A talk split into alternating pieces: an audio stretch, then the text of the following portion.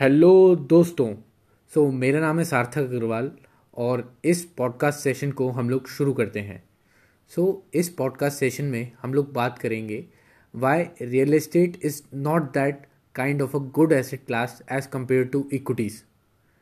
so ये audio session हम लोग शुरू करते हैं। इसका नंबर वन रीज़न है लिक्विडिटी सी हम लोग कोई भी एसेट क्लास चुनते हैं हम लोग ये देखते हैं कि जब भी कोई उस एसेट क्लास में अप्रिसिएशन होए, हम उसे उसी वैल्यू अप्रिशिएटेड वैल्यू पे बेच दें और हमें उस अप्रिशिएटेड वैल्यू पे जो हमें गेन मिल रहा है, वो हमें गेन मिले। पर ऐसा रियल एस्टेट में नहीं होता। सपोज़ हम लोग कोई प्रॉपर्टी खरीदें around thirty thousand per square feet के हिसाब से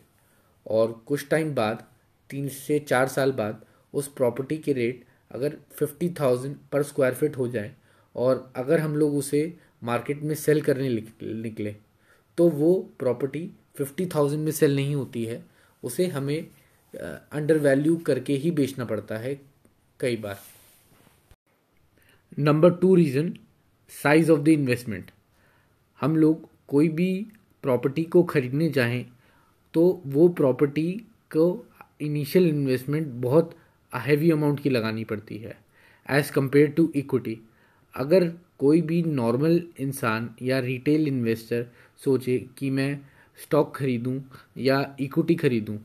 तो अगर उसके पास कैपिटल कम है तो वो इक्विटी में जल्दी से एंट्री ले सकता है, कम अमाउंट से भी.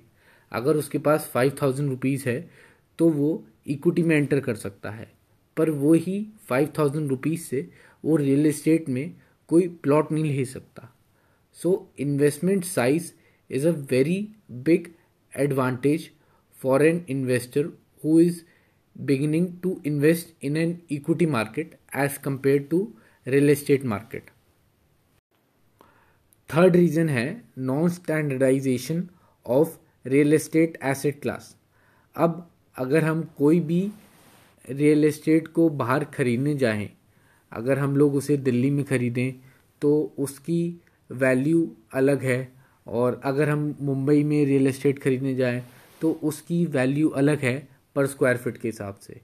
So place to place real estate की वैल्यू वेरी करती रहती है। और अगर हम कोई कंपनी का शेयर लें, जैसे हम लोग अगर विप्रो का शेयर लें तो वो विप्रो का शेयर हर जगह एक ही अवेलेबल सेम रेट पे रहता है। और अगर हम चाहे गोल्ड भी लें मार्केट में तो ट्वेंटी फोर कैरेट गोल्ड का भी प्राइस सेम ही रहता है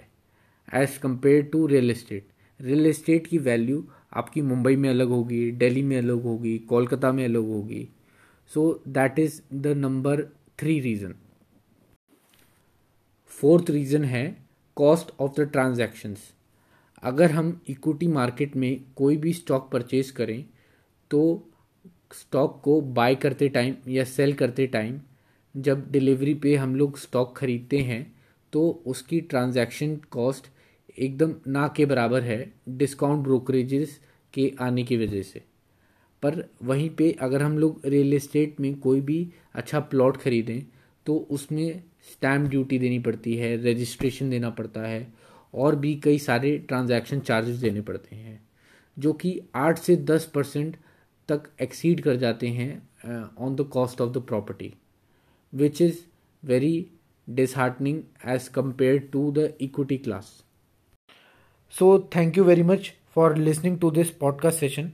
I hope आपको ये पॉडकास्ट सेशन अच्छा लगा होगा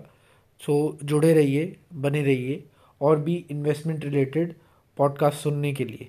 थैंक यू